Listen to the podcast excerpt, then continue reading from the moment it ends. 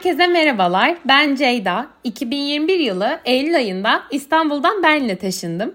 Günlük hayatta karşılaştığım olaylar üzerine konuştuğum podcast serime hoş geldiniz. Şimdi malumunuz ben böyle olabildiğince aksatmadan her hafta oturuyorum ve bir bölüm kaydediyorum. Bayağı da oldu aslında. Bu 23. bölümüm olmuş bu podcast'te. Ve dedim ki ben de bir dinleneyim, bir sezon arası vereyim. Dolayısıyla bu bölüm sezon finali aslında. Pod yayını yapmaya başlamak benim hayatımda çok önemli bir yere oturdu kısacık bir zamanda. Bu sezonu podcastimin göçmenlik deneyimimi nasıl etkilediği üzerine konuşarak kapatmak istiyorum.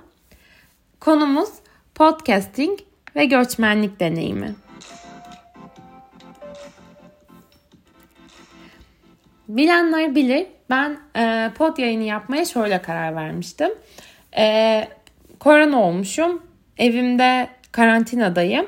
Ve hiç durmadan Emily in Paris izliyordum. E, zaten ilk bölümde de bayağı diziden bahsediyorum. Dizi gerçek bir göçmen hayatını anlatmıyor. Çok gerçekçi değil daha önce de belirttiğim gibi. E, o yüzden hani herkesi bir sürü şey rahatsız edebilir.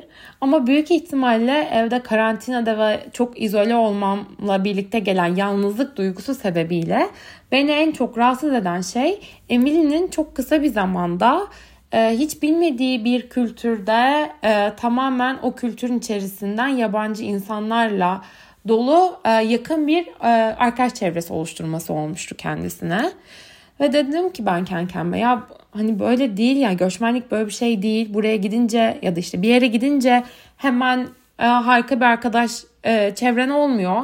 Hani çoğu zaman yalnızlık çekiyorsun ve hani bu böyle sahneler, böyle diziler gerçekten yanlış e, beklentiler yaratıyor insanda.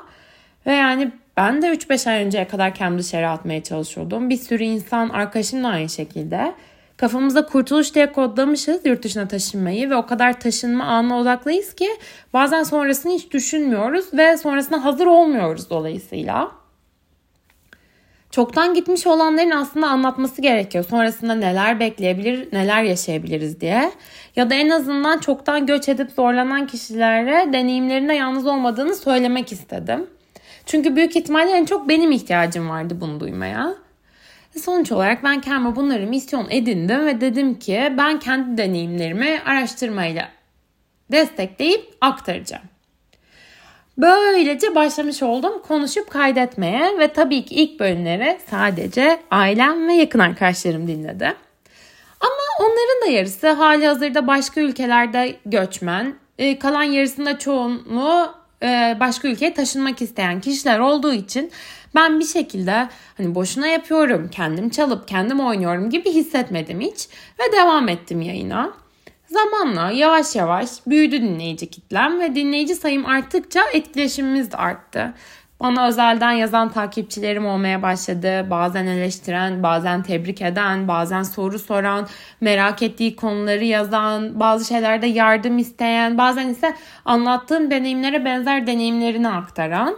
Ve dolayısıyla benim başka göçmenler yalnız hissetmesin ve herkes geldiğinde onu ne beklediğini bilsin diye başladığım yayınımdan en çok fayda gören ben olmuş oldum. Çünkü tüm dinleyicilerimle, onların attıkları mesajlarla ben her gün her gün tekrar tekrar anladım ki gerçekten ben hiçbir deneyimimde yalnız değilim. Hiçbirimiz değiliz. Hepimiz az çok aynı süreçlerden geçiyoruz çünkü. İşte çoğumuz ilk aylarda mutlaka yalnızlıkla boğuşuyoruz. Kaybettiğimiz çevremizin, alışkanlıklarımızın, sosyal sermayemizin yasını tutuyoruz belki de. Enerjimiz varsa yeni çevreler oluşturmak için çaba göstermeye başlıyoruz. Irkçılıkla karşılaşıyoruz ee, ve onu ya yok saymaya çalışıyoruz ya da bunu kendi meselemiz haline getiriyoruz. Doktora giderken çekiniyoruz. Ama sanırım daha az doktora gitmeye ihtiyacımız oluyor. Çünkü çoğumuzun yeni şehri sağlığımıza iyi geliyor. Ya da doktora gitmemek için kendimizi kandırıyoruz. Belki birçoğumuz ben ne yaptım? Her şeyi bıraktım. Buraya geldim. Benim bir hayatım, bir planım vardı. Hata mı yaptım diye düşünüyor. Ama sonra yeni bir ev ya da iş teklifi ya da alım gücünün artmasıyla yapılan bir tatil ya da uzun süredir alınması beklenen bir ürünü kolayca alabilince oh be diyor. Sonunda ben de rahata kavuştum.